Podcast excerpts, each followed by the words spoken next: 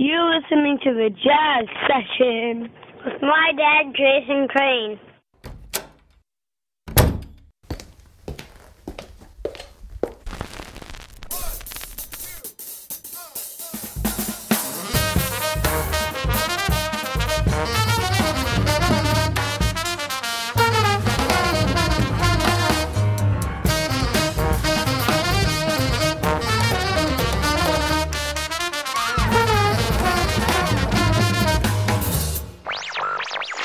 Lesson 1 Basic Hip.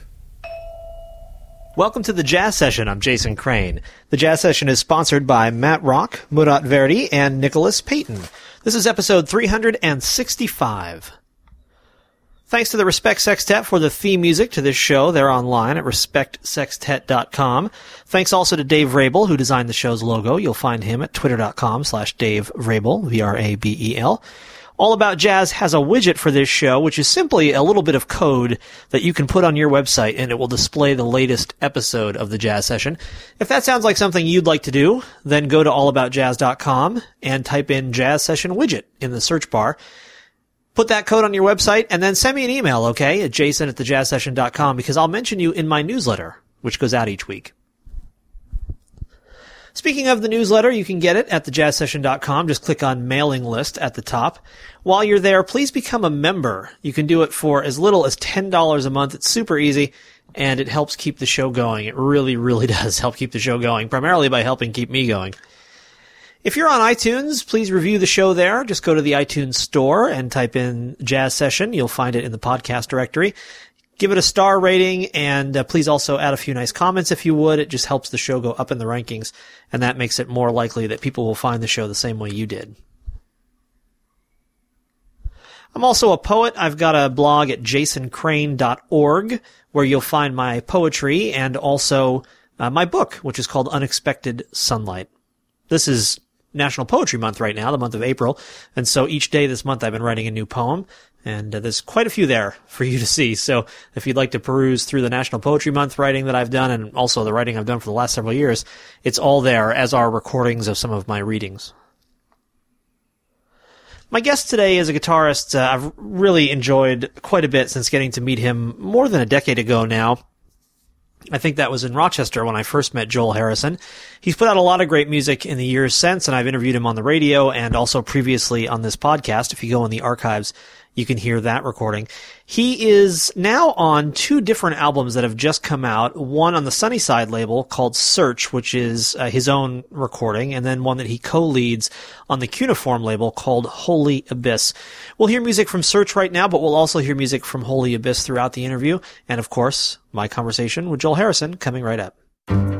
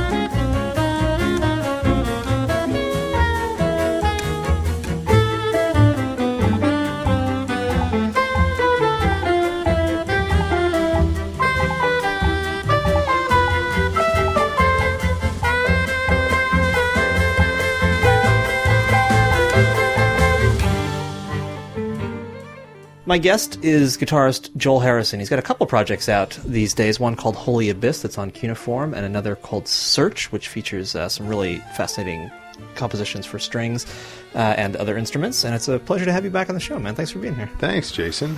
It's uh, I think it's, it's been four years we just figured out, and it seems like an incredible amount has happened in that time. And maybe it's it's kind of easiest to catch up by talking about these these two records. Um, maybe starting with Search, which the last time you were on, we were talking about the Wheel, Hmm. and this uh, this feels to me maybe it's too easy a comparison to make, but it feels to me like kind of a continuation of some of the ideas that came in on the Wheel. Very much so. Yeah, because since the wheel, it's the project I would say that um, most attempts to combine classical music and, and jazz, which the the wheel did, and specifically using strings and really writing for strings from a little bit more of an orchestral point of view rather than uh, from a jazz point of view. Can you talk about where your interest in in combining these uh, originates? I think we spoke about it a little last time. Well, many many years ago, my interest in these times types of connections started, and I think it just started organically um, from growing up and really loving the music of uh, Ives and Coltrane simultaneously. Uh, listening to Terry Riley string quartets and uh, the late Beethoven quartets, and, and just loving those, but also feeling like I was an improviser and, and needed to position myself more in an improvisational medium. But I wanted to do that in a way where I didn't have to give up all the wonderful compositional ideas that have sort of been with me and I've been working on for so long. So uh, for me, jazz gets a little bit tedious, at least these days, when the same format is used that we're so used to, which is the rhythm section and a soloist. And I, I sort of joke these days that, you know, another great soloist just doesn't do it for me anymore. um, and boy, there are a bunch of great soloists out there. So my antidote for that, just to keep myself interested in my own music, is to write more and to find ways to dovetail improvisation in with the writing, which is a tricky business.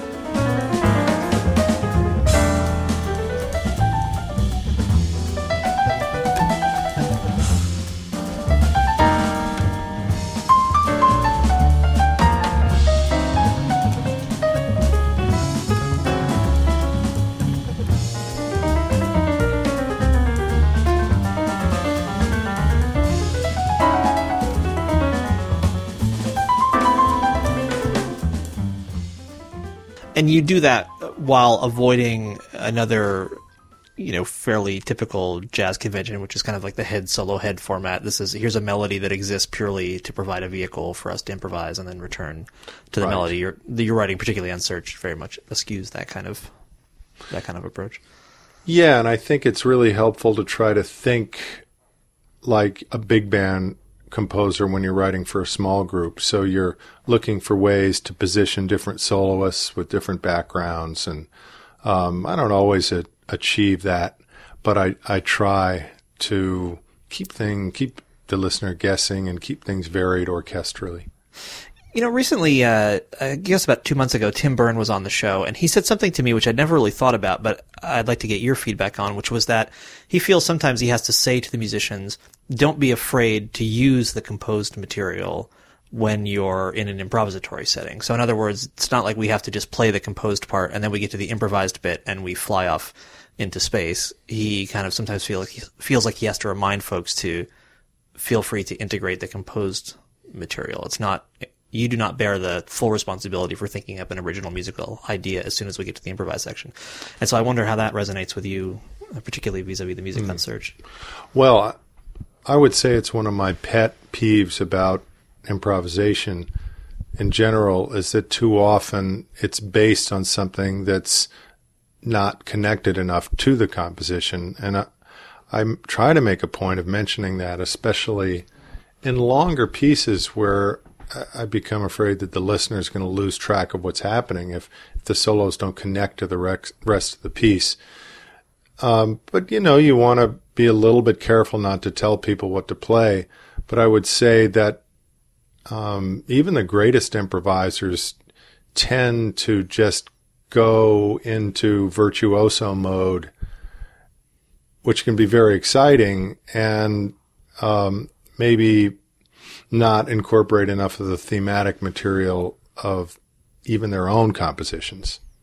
What do you do to, to push yourself out of whatever idiomatic areas you may be in, either as a guitarist or a composer? How do you find ways to keep challenging yourself and pushing your music forward? Well, it's in composition, it's pretty easy because I feel that I'm always playing catch up to learning about great classical music. So there's these composers that I'm still discovering. Um, for instance, the Polish composer Lutosławski, I've just started listening to some of his orchestra pieces and Ligeti and, you know, even some of the older masters. And there's just such a wealth of information there that you can bring to your jazz writing or for that matter to your non-improvised writing, which I do also. So that I think keeps things fresh. And, um, frankly, I don't really get ideas anymore from jazz, uh, as ridiculous as that might sound. I, I, I can enjoy listening to it and, you know, occasionally, uh, pick up a trick or two or, you know, look at a big band or hear a big band chart, for instance, which I'm, I'm still learning to do, uh, well uh, and and get great ideas from somebody like Bob Brookmeyer or, or Duke or something like that. But as far as small ensemble jazz, unless it's my peers, um, who uh, there's there's a few of them that always surprise me and always inspire me. You know, it's not as if I'm listening to uh, um, Coltrane or Miles or those folks anymore in order to really learn something. I'm just listening to it for enjoyment. Now, as a player, that's different. I, I, I always listen to just the history of great improvisation and, and try my best to, uh, um, you know, live up to their standards. But, um, basically that feels impossible. That's why I compose more than I play. Yeah, well, fair enough. Um, how are you finding any one particular composer that you're just becoming exposed to? Uh, are you are people suggesting them to you? How does Sure. one lead to the next? Yeah. How does it happen? Well, you know, you, you hang out with other musicians who, who tell you about stuff. And I, I have a few friends who are real, um, pros in the classical music field and they suggest something that leads to something else. But, you know, I've spent years kind of just looking and listening and I went to school and all that. So it's sort of just a huge backlog of listening that I'm, I'm trying to catch up with all the time. I mean, just to really listen to what Charles Ives did can be a very complete way to spend a few months. Mm-hmm. That's just one person, and and that that's an important composer to me. But I I I don't get enough chance to really listen. Do you think is there any kind of unifying thread or theme that runs through the composers that that appeal to you aesthetically or kind of compositionally? Hmm. I don't really know. I don't. I don't think so, but there might be. I, I, I guess my tendency is to go towards the more kind of romantic and mystical composers and not so much the super brainy ones. So I'm not particularly attracted to the amazing complexity of certain contemporary composers or, or almost contemporary um, even though I'm somewhat fascinated and always amazed by what some of these folks can do, I tend to just need to be moved emotionally to want to have an experience with a piece of music. So.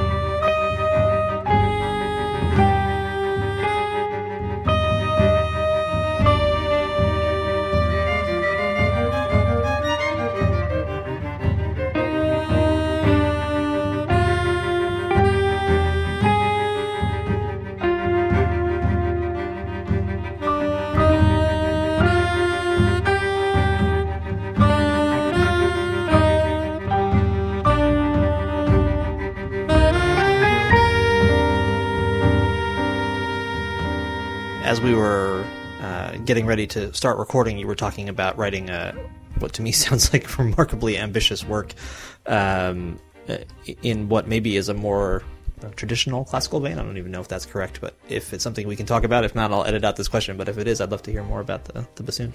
Oh yeah, well, there's a guy who played on a couple of my records in the, when I lived in the Bay Area in the in the '90s, Paul Hanson, who's truly the greatest living bassoon improviser, and the bassoon is an incredibly hard instrument to play, but he um, uses effects and can make the bassoon um, truly integrate into a jazz fusion or or or just straight ahead jazz uh, situation or even rock and roll or funk. And um, so I'm writing a piece for him, which will have improvisation and which is essentially yeah bassoon concerto, which um, is really really challenging. Can we talk about the Holy Abyss project and how that how that came to be?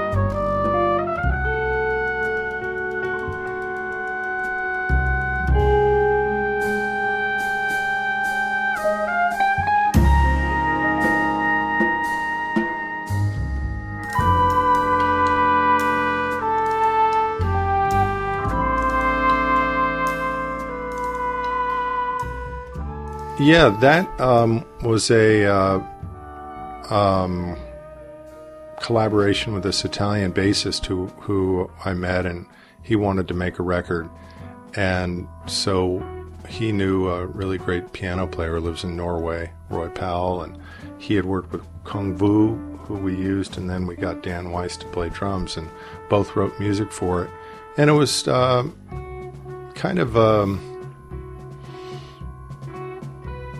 I don't know, a way to make music that, that wasn't terribly difficult, but was uh, st- still had some interesting compositional ideas on it, and brought together some people who who had chemistry, even if they hadn't played together before. And uh, it was great playing with Cuong Vu, and um, the session was really interesting and fun for me. I, I had a blast.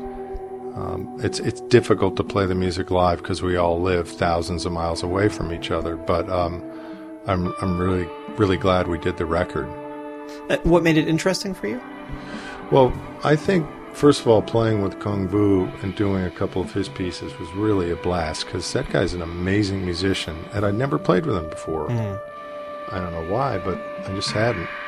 And um, and it was also fun to do a collaboration with another uh, player because you often put out your, your own records, of course. And it was fun to sort of share the writing responsibilities and and the organizational responsibilities. And I also got a chance to play a kind of more out there electric guitar than I typically do on my own projects. So those are some reasons. How much uh, kind of collaboration on the actual compositions were there? Very little of that. It was just our own pieces. Sure.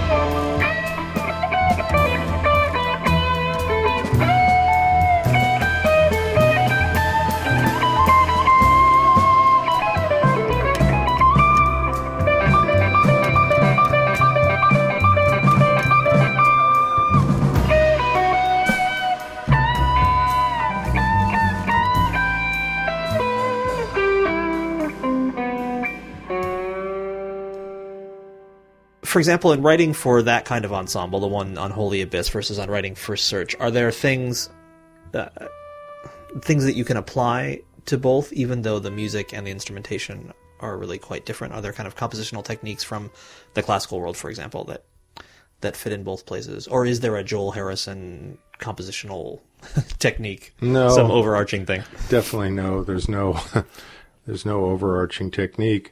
I would say that you know each piece is different and each project is different, and um, basically for this project I reached back to three pieces I'd already composed and I upgraded them a little bit uh, after listening to them and changed a few things and just um, brought them into this situation. So um, I think that sometimes you're composing music that is more for the purposes of inspiring the player and it's a little more open, a little more free. And then sometimes you're writing something that really features the ensemble and is more packed with information and has less improvisation. So it's all just about the focus you want to bring to a certain piece of music. Because let's face it, you know, calling you you don't have to call something great. Um, it, doesn't have to be complex to be called great. I mean, Thelonious Monk wrote the greatest jazz vehicles, improvisational vehicles, and some of the pieces are rather simple, but but they'll be played for hundreds of years probably. And then there's another kind of jazz composition, which um, is more complex, and they're different. It's hard to even call them the same thing, jazz sometimes, but Yeah. for lack of a better term, that's what we do if there's improvisation involved. It seems like not very much music enters the standard repertoire anymore. I and I, I think that time is over. yeah, I mean, nobody, even if you write a really catchy tune, everybody plays their own music now. And if they don't play their own music, how are they going to ever hear your piece? Number that was exa- one. exactly what I was thinking. Yeah, and nobody there's no common language anymore except this, the same common language that jazz has had forever so it's a really interesting point is the lack of a common language a, a good thing or a bad thing or an indifferent thing? i'm not sure i think that i think that the common language seems a little dated to me i mean if i go to a jam session and they're playing the same songs that they were playing 30 years ago when i was going to jam sessions there's something comforting and something annoying about that.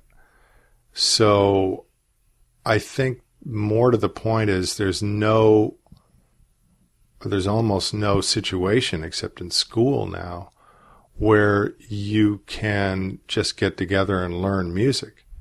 So where, where are you going to, there's, there's no, um, sort of bandstand in New York where you can get up there night after night and just play tunes over and over again.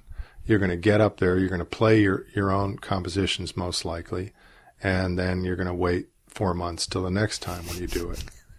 So uh, jazz is just changing, and it's it's changing in some good ways, maybe in some not so good ways. And most of the not so good ways have to do with the business environment, not the music, I hmm. think. Yeah, it feels to me like there are some common languages developing in discrete pockets. Like there are groups of people who, you know, cluster around some good writing, or you know, I think of people like um, in in the Indo-Pak coalition with Vijay Iyer and Rudresh Mahanthappa. Yeah, but they're not playing anybody else. They're not playing each other's pieces except when they go out and play their own gigs Fair enough, together. And they're certainly not. Um, no, but is anybody else playing a Vijay Iyer tune? I mean, they probably will. He's a single example, maybe, of somebody who's famous enough, so his music will filter down to some some kids in school, and and they'll go out and per- perform it. But um, I mean, I'm one of the only people I know who've done, you know, these albums full of, of, of material that's outside the jazz canon, like country music or Paul Motian's music. right. and uh, and Paul Motian music. I mean, if there ever was uh, jazz writing that was ripe for usage by the great body of jazz players, that's it. But I don't know if it's going to happen. I mean, they're going to put out a book of his music, you know, since he died, so it, it has a chance of happening. But um, you know, there's no there's certainly no book of Joel Harrison's or Vijay Iyer's or John Hollenbeck's music. Uh, there may be someday, but um, it's uh, it's it's yeah, it's very much about your own vision as a composer right now, which I think really has its upside. You know, although how how is that different from what Monk did, for example? I mean, although he did he did play music written by other people sometimes, but I mean, he's most known for playing his own. Well, he, but he really stands apart in that way, as mm. as does Duke Ellington, because you know I don't think it was quite as common. Well, I guess we really shouldn't use big bands as an example because maybe it's a little different. True, but for small small combo jazz, I think it was a little bit um, more unusual to be such a single minded writer like he was back then. Mm. I think there was a lot more of a tendency to um, for everybody to be kind of playing a lot of the same tunes and yeah. not necessarily as much writing their own. Sure.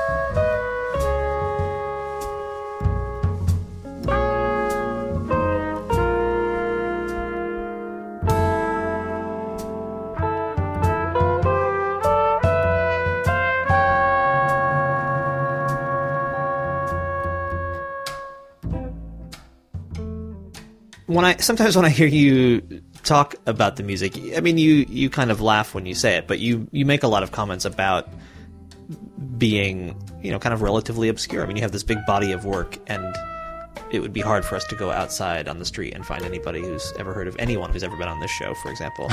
and, um, I, I, I sometimes wonder, like, what fuels you to keep writing this music that really we we all know, no matter who the you was in that sentence, a very tiny subset of people mm-hmm. are going to hear. What makes it inspiring or feel like it's worth it? Well, I feel that any artist has the same answer to this question, and that is that they were born to do it and they can't help it. So it's an internal uh, motor, mm. really, that you can't turn off. And uh, I, I, think it's mysterious why it happens and how it happens, but um, I just thank God that I stay interested and that I stay inspired because uh, it is a very, very internally motivated position to be in when you're an artist.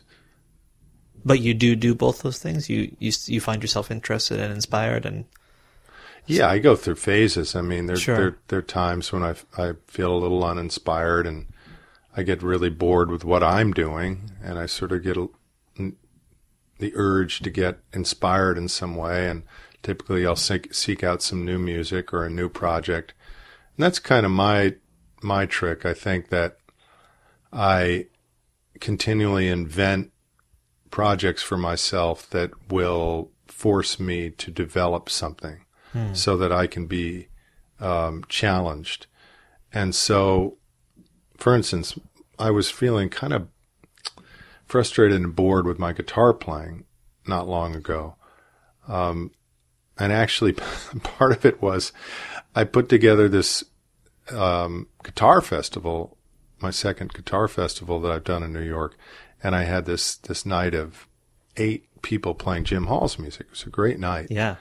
And I had really some of the greatest guitarists in the world. I mean, the only people who were absent were superstars, Right. basically all the all the best semi-obscure guitarists. And um, and to On me, a side note, please create a band called All the Best Semi-Obscure Guitarists. Yeah. I just want to go to one show where that's the booking live. well, I mean, obscure compared to you know you Well, two. fair enough. Yeah, absolutely. They're uh, they're very you know famous in our little scene. Absolutely. Anyway, so so I listened to all these these folks and I was like, "Oh man, these people are so good." I I just felt deficient, you know, hmm. listening to them because they were so incredible. And so I thought, "Man, I got to I got to go back to my roots. I got to figure out cuz cuz most of these guys they're they're true jazz aficionados. They actually grew up playing jazz and they stuck with playing jazz, you know, and some of them have been, you know, playing the same tunes for 30 or 40 years. Let's fight their semi-obscurity by naming a few names. Yes, uh, Steve Cardenas, Vic Juris, Adam Rogers, you know, the Yeah. super, um, you know, uh, the, the, the crowd of complete excellence. Yeah. So I um so I went back and I thought about the first music that really inspired me when I was growing up and and it was uh this kind of mishmash of styles that that that included jazz but wasn't only jazz. And so I decided to create a set of music of all music written or released in 1970 and so I'm I'm putting together a, a whole set of music of of those pieces, including classical pieces and country and jazz, and uh, you know rock or folk, and that's that's really fun. And so that's that's more one more way, like so many of my projects that I'm using to reinvigorate myself because uh, I didn't want to go back to um, you know, practicing some of the same things that I've been practicing. Huh. Uh, I'll just say on that on that 1970 uh, point, uh, David Brown's book Fire and Rain is about four records released in 70. Yeah, Dan it's- told me about It's that. amazing. Yeah, it's Yeah, really, I really just worth ordered checking that. out. Okay, cool. Well, I, I hope it won't disappoint, but I, I loved it. I thought it was amazing. So Yeah, it was actually an incredible time for music. It was amazing. Yeah. It's really shocking how much great music came out around that time and was purchased and listened to. Yeah. a lot of these artists whose whose music I'm going to be playing were famous, not just well liked, but famous. Yeah. and doing some pretty unusual, crazy stuff. Was it you who just tweeted the other day that you were listening to Weasels Rip My Fl- Yeah. Flesh? Yeah. And said people bought this album in large numbers, and it's true. Yeah, that is one of the most fantastically weird records ever made. Oh, I completely agree. It's it's shockingly bizarre. I should even mention for this is somebody, a Frank Zappa record we're talking about for folks who. Yeah, even for those of us who who feel like we've heard everything. I went back and listened to that, and I was I was just dumbfounded that people actually enjoyed and bought this record in in large numbers. You know, I was reading an article the other day about how um, it's kind of hip these days to say like, oh, I don't like The Great Gatsby and you know Tolstoy is boring and all that kind of stuff, and we're creating creating this nation of illiterates. And I kind of wonder if the same doesn't to some degree apply in the musical realm, where even though we have access to everything all the time, it is possible to listen to you know obscure court music from Mozambique from the 20s right now if you want to. Um, so we could hear anything all the time, and yet I wonder if the actual field of what we're really listening to isn't getting small. I mean, is that what keeps uh, whoever is making Weasels now, if anybody is, from being well known? I mean, is there just not an educated listener base for it anymore, or was there never, and people were just more willing to suspend their disbelief? I Let, let me go back for a second. How does this connect with The Great Gatsby? so in other words that uh, the despite the availability of great literature, we are narrowing down to a culture where people no longer have the tools to deal with an 800 page, uh, Gatsby's not that example, but for example, like Brothers Karamazov or Anna Karenina or some large Right. novel where you really have to work and stick with it, that that's no longer the vogue and now it's, you know, it's Yeah. Shorter, more palatable things. Yeah, well, I think it's a huge issue. And first of all, if it is in vogue to not like something like The Great Gatsby, it, it really makes me despair. And I think people who, who talk like that are just idiots. You know, to say that you don't, there's, there's, there's commonly agreed upon great things. I'm not saying every last person should like those, but I, I believe that it's not about whether you like something or not. It's about appreciating greatness. I don't have to like everything Mozart r- wrote to appreciate his greatness.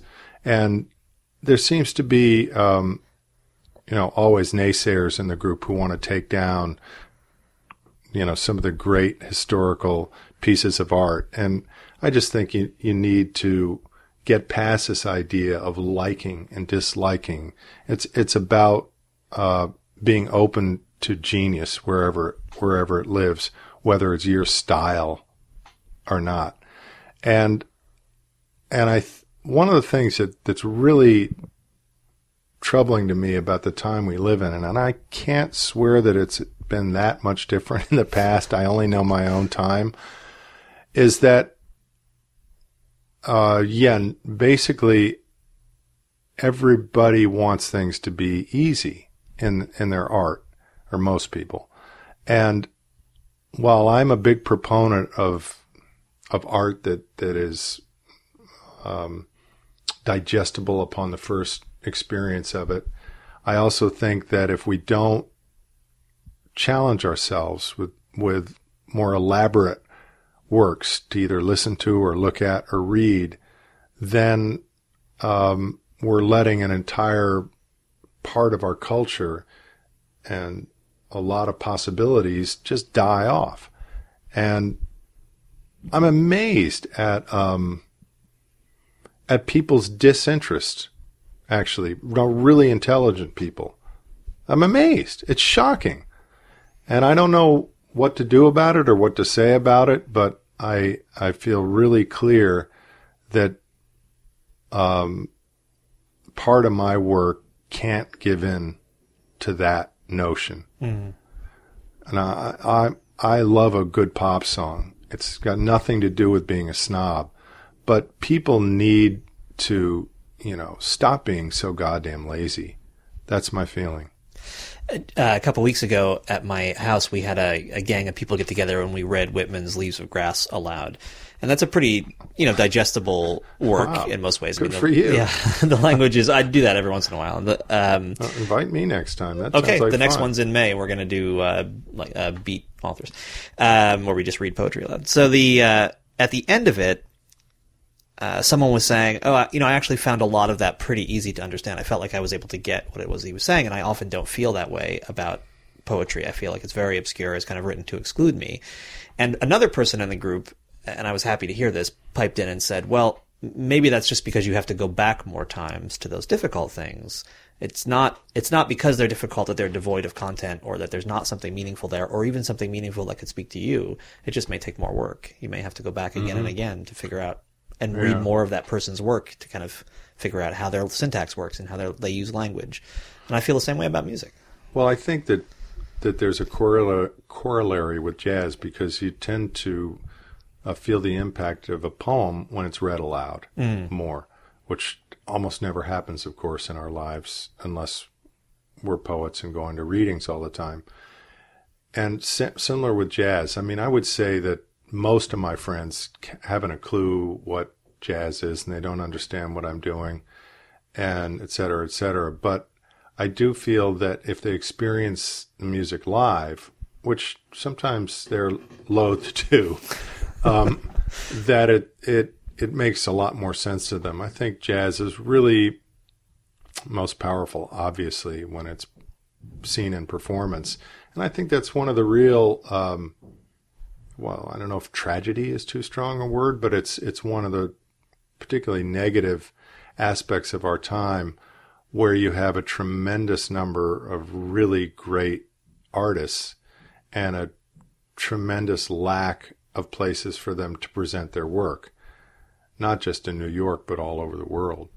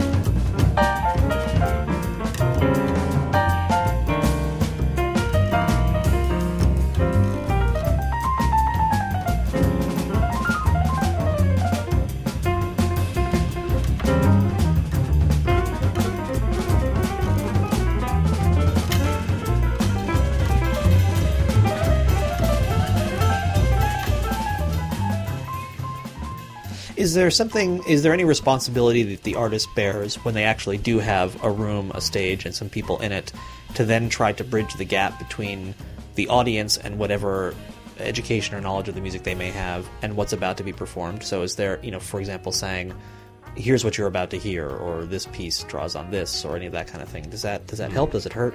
Is it situational? I think it's situational. I mean, I'll tend to do that if I'm at a school or something, or um, feel a particular need to tell the backstory on a piece. But I personally find it really annoying when people uh, tell me what they're going to do before they do it. I don't want to know. But I, of course, I'm a musician, so I just want to experience the music. So that's probably a, a better question to ask non musicians. because as a as an audience member, I often find that it adds to the impact to me if I have some idea of what's happening, and I'm a fairly educated audience member. Um, I mean, I've been to jazz shows with people who didn't realize the musicians were improvising, for example. That You know, happens all the time. Yeah. People that's the most common question I get from people is when were the when were people improvising and when were they not improvising? Yeah, and I, I mean the although I mean like I'm the thing at the point I was making was at an even more basic level than that that the idea that anything was being created in the moment is not one that occurred to the some folks that I've gone to shows with, and I feel like even just taking a moment to say like oh part of what you're hearing is being created on the spot that adds such a different understanding to what you're listening to rather than just thinking I'm listening to some incredibly difficult composition that I can't follow or I have no idea how they're figuring out. You spend the whole time wondering how does anyone know where they are or you know no one's looking at the music paper why is that? There is no paper why is that? It seems like there's some kind of very basic things about what we do, what you guys do that I think we assume everyone knows, but maybe they don't. Boy, it would never occur to me to say that. I would just assume that people know it. Yeah. I mean, uh, I can't I think almost everyone would assume that. in the middle of, in the middle of a set saying, "Oh, by the way, we're improvising up here." well, I'm not sure I meant to say it exactly like that.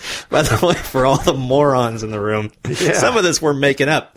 But I mean, even to say like, uh, I don't know. I am always a proponent of making things less opaque because I think that that's one of the reasons why no one listens to this music is that everyone feels like the bar to entry is so high. There's so much you have to bring with you. I, I don't. I mean, the number of times people have said to me when I tell them what I do for a living, they say, "Oh, yeah, I don't understand jazz." Yeah, And I just say, most well- people don't. Well, uh, okay, duly noted. I'll think about that next time I'm on the Yeah, I'm not. bandstand. I'm sorry. I'm not trying to advocate or to pick on you, I, but just that the yes, there are things to understand, but it's not the enjoyment of the music is not purely based on your understanding, and so sometimes even being told that Yeah. might be nice. Well, I think I've really been thinking a lot, to tell you the truth, why people don't care about jazz. Hmm. And especially I have thought about and written about why in the so-called indie rock world there's very little interest in jazz, if I can generalize. In the classical world, it's similar. There's a lot of connections being made between rock music and classical music these days. Um, but the connectivity to jazz is small from both sides of that. And I've really tried to figure out why that is. And I, I don't really know the answer.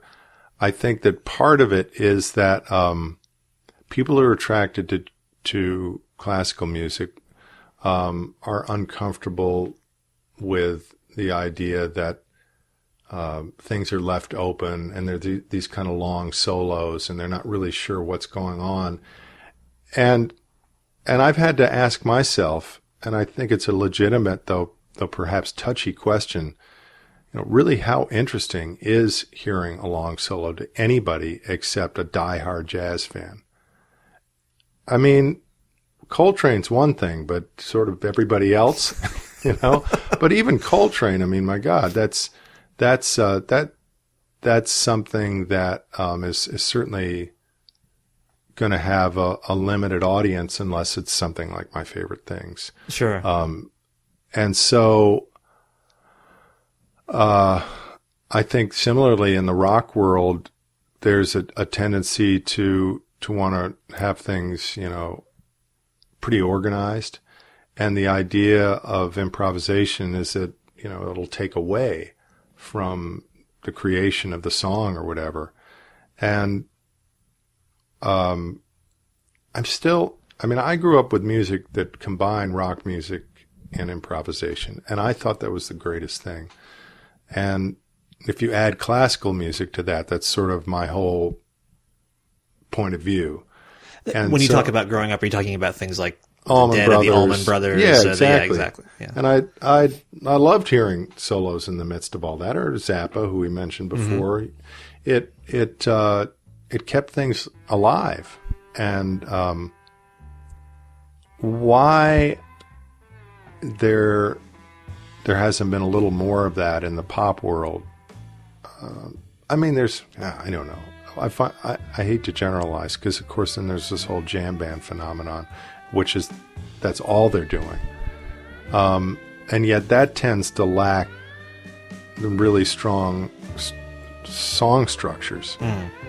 So, you know, my idea of great music is really uh, original, strong structures that provide a vehicle for improvisation and then can also lead to extended, extended periods of written music, and that the three um, dovetail with each other. You know, maybe there's vocals and maybe there isn't. It's it's it's something that's actually not done all that often.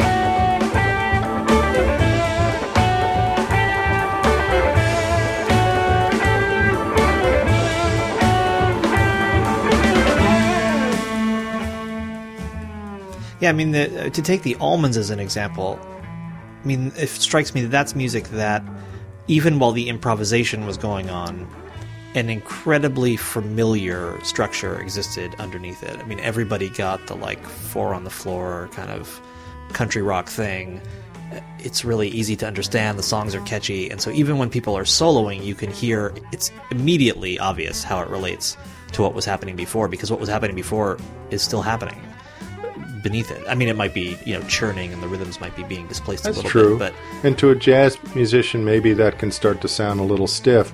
But I will say that that all the people in that band, both the original band and, and I think the current one, are very conversant in jazz, Sure. even though they wouldn't call themselves jazz players. And you hear that in Butch Trucks drumming, for instance. And I think that because of that, of the background that they have, that um, it can be far more interesting than than that type of improvisation by people who have, have no idea what jazz is.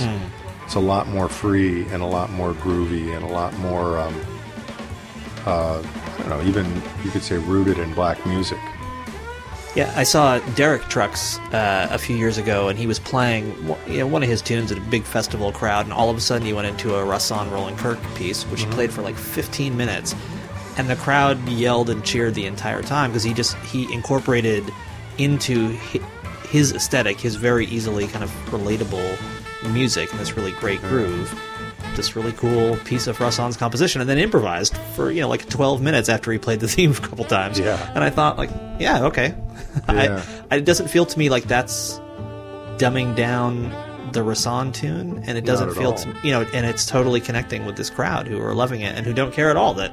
I'm sure 90% of them have no idea that it was a tune written by Rahsaan Roland Kirk, but Well, worked. he's a really smart, accomplished musician, and you know, there's not too many guys out there like him. Yeah, And by the way, Derek, if you're listening, I'd like to make a record with you. I don't think you are, though. no, I think he probably isn't because the name of this show is the Jazz Session. But he loves jazz. That's true. That's true. Actually, Derek actually might be one of the few guys. jazz. Yeah, And I, I just did a project that, that we just finished the recording with a brilliant Indian sarod player. And, um, you know, that's another commonality that I share with him is that he loves Indian music and has studied it. And, and so, um, uh, you know, I really relate to the, his approach to slide guitar and try to do a lot of that myself. So, you know, not to pose the sixty-four billion dollar question here, but is there any way out of all the stuff that we just talked about? I, it- all the conversations with people in the jazz world of about your generation, and I start, I sound more like this myself now these days too. often feel like, like man, crowds were so much hipper back then, and there were places to play, and things were happening, and now it's just like a death spiral. And you Yeah, know, I don't. Well, boy, I first of all, I'm actually young enough to have not experienced the time when there were great crowds. I pretty much have only experienced the not great crowds. I'm being on- only semi facetious because um, I think that he, that I, what what folks are referring to who probably established themselves earlier than me is a, a kind of golden period in Europe where you could really work a lot over there. Um, I think especially in the 70s and 80s. In fact, Henry Threadgill was saying that that there's this bar on the east in the East Village, and they all used to just hang out there, and and somebody would come in and say, "Yeah, I need a tuba player for a tour. You know, you free?" Just because they were there, they just fly over to Europe and do do that, and this would happen all the time. You got your passport with you? Okay, we're leaving tomorrow. It sounds exaggerated to me, but I, you know, I'll, I believe him, and certainly that's not happening anymore. And so, so certainly, um, even though it's always been difficult and there's always been struggles for people, I think there was a lot more work and, and decades prior to the one we're in. Now, is it a death spiral? I don't know about that. that's true. I don't want to put words in your mouth. I, I think something um, that, that there's an, an enormous challenge we're all facing, and um, I think it's like the rest of the world that there's one percent of jazz players that are working all the time, and they've just somehow, through sheer force of will and incredible greatness, um, made it to the through this glass ceiling, and and really because of the way the way the world is structured right now, there's only so many people who can pop through that in any given year. the press has to select somebody, and I'm not saying they do it on purpose, and I'm not saying they're being exclusionary. It's just the way the world works. Uh, and there's only a few people in the press who can even make a difference anymore. Okay, so all these forces have to combine to to give somebody uh, a certain amount of success. Timing, amazing talent, uh, force of will, drive, desire to be working, a vision of who they are. They they they probably should be uh, very articulate. You know, a lot of things like this, and if it all comes together, then it can happen. Now, I don't see things changing in the near future. I really don't. And what what that means to me is that um, I just have to maintain that in, that internal part of myself that loves what I do and cares about what I do and believes in what I do. And I have to support, this is key, my fellow musicians who are doing the same. And I think we all need to work harder at that. I think that you're doing a great thing with this show. I think you're a, um, one of these people who just does this for the love of music.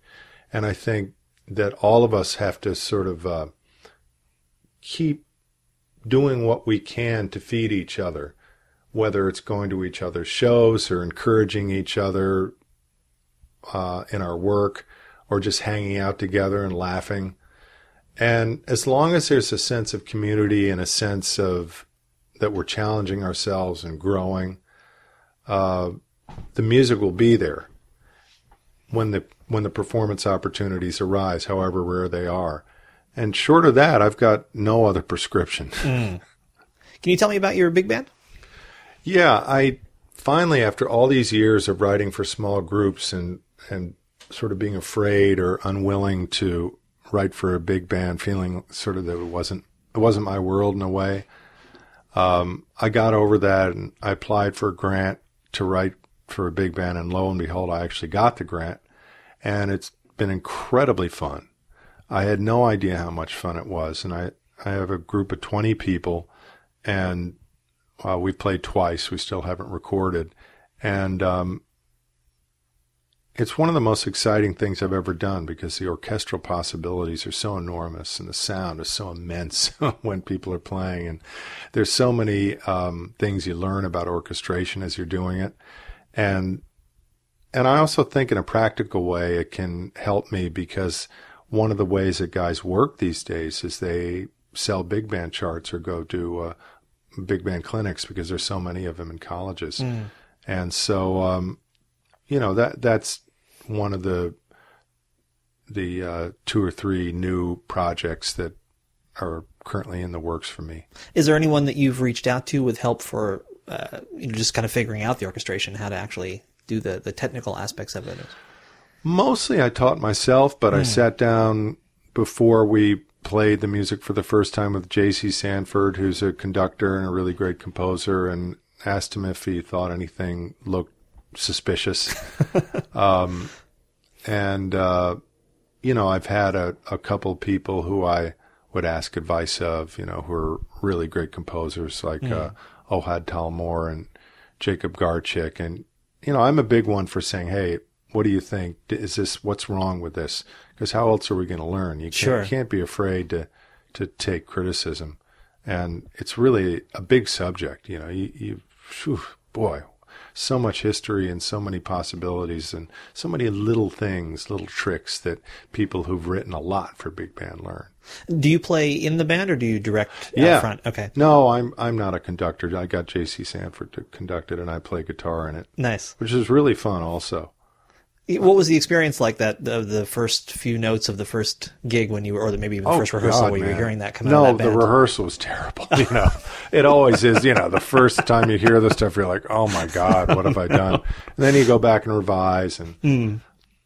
I mean, I'm I'm being slightly facetious, but sure. The, but the first rehearsals usually tough with really complicated music, but the performance uh, was really exciting. God, I mean, I swear to God, I almost had tears in my eyes when I heard that first huge uh, chord come in, and I was like, "Oh my god, I I did this!" And it sounds amazing to me. it's like I'm on a train that's running 80 miles an hour, and it's just this enormous sound. It's incredible. Oh, that's and that's what I hope to experience with this orchestra piece is if, if I ever finish it, because you know the immensity of of 20 or 40 or 50 or 60 players compared to to uh, four or five or six is it's really something. Uh, Is there a chance that uh, those of us who didn't see the big band shows will get a chance to hear it on record? Oh, definitely. We're going to record sometime in the fall, but to be honest, I'm still trying to find one more gig for all those people out there who are bookers. oh, sorry. There aren't any. That's right, exactly. The two of you who are still out there. Because I want to do one more performance before we record, so I'm Sure. trying to figure out where to do that. So we'll hook something up um, in uh, the summer or the spring.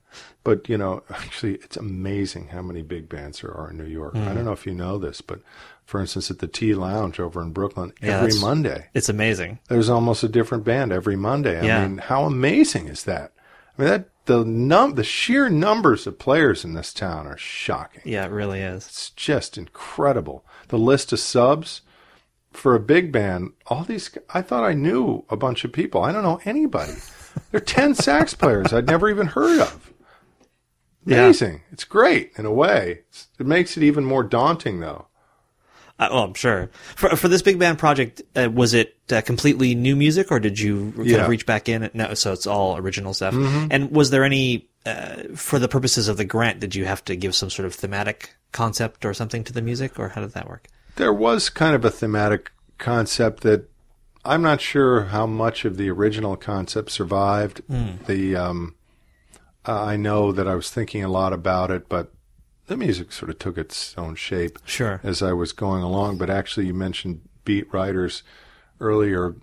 One of the main um, sections of of the music was to some degree inspired by On the Road and the the, the sort of um, semi ecstatic, hysterical uh, profusion of uh, sentences that, that just kind of blows at you um, from that piece of, of literature. For all the teens out there, that's a book, not the crappy movie that's about to come out.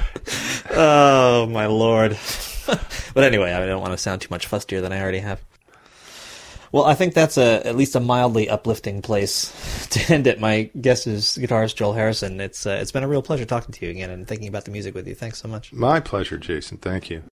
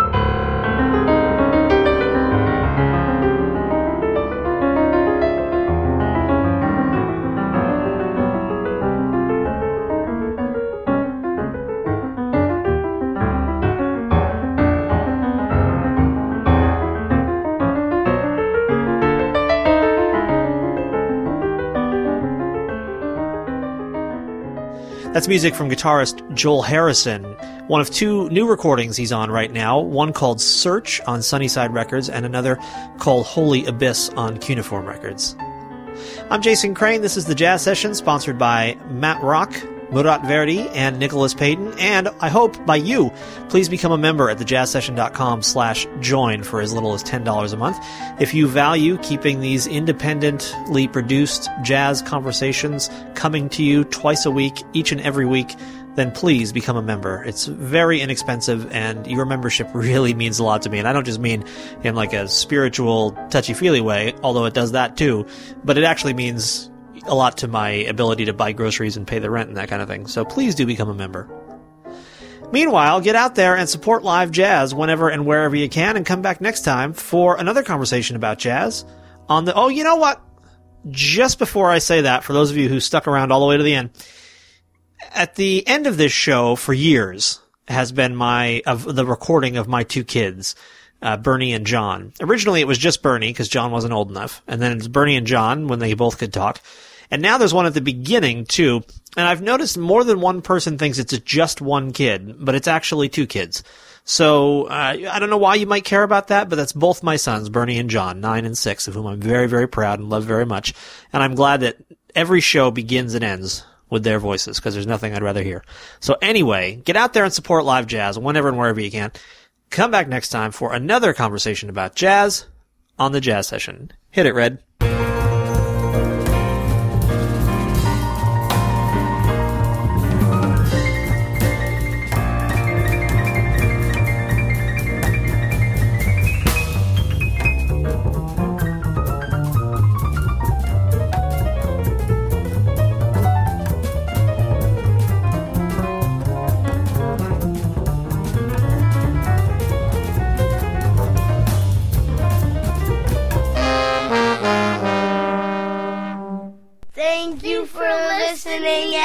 everybody. Bye. Bye. Bye.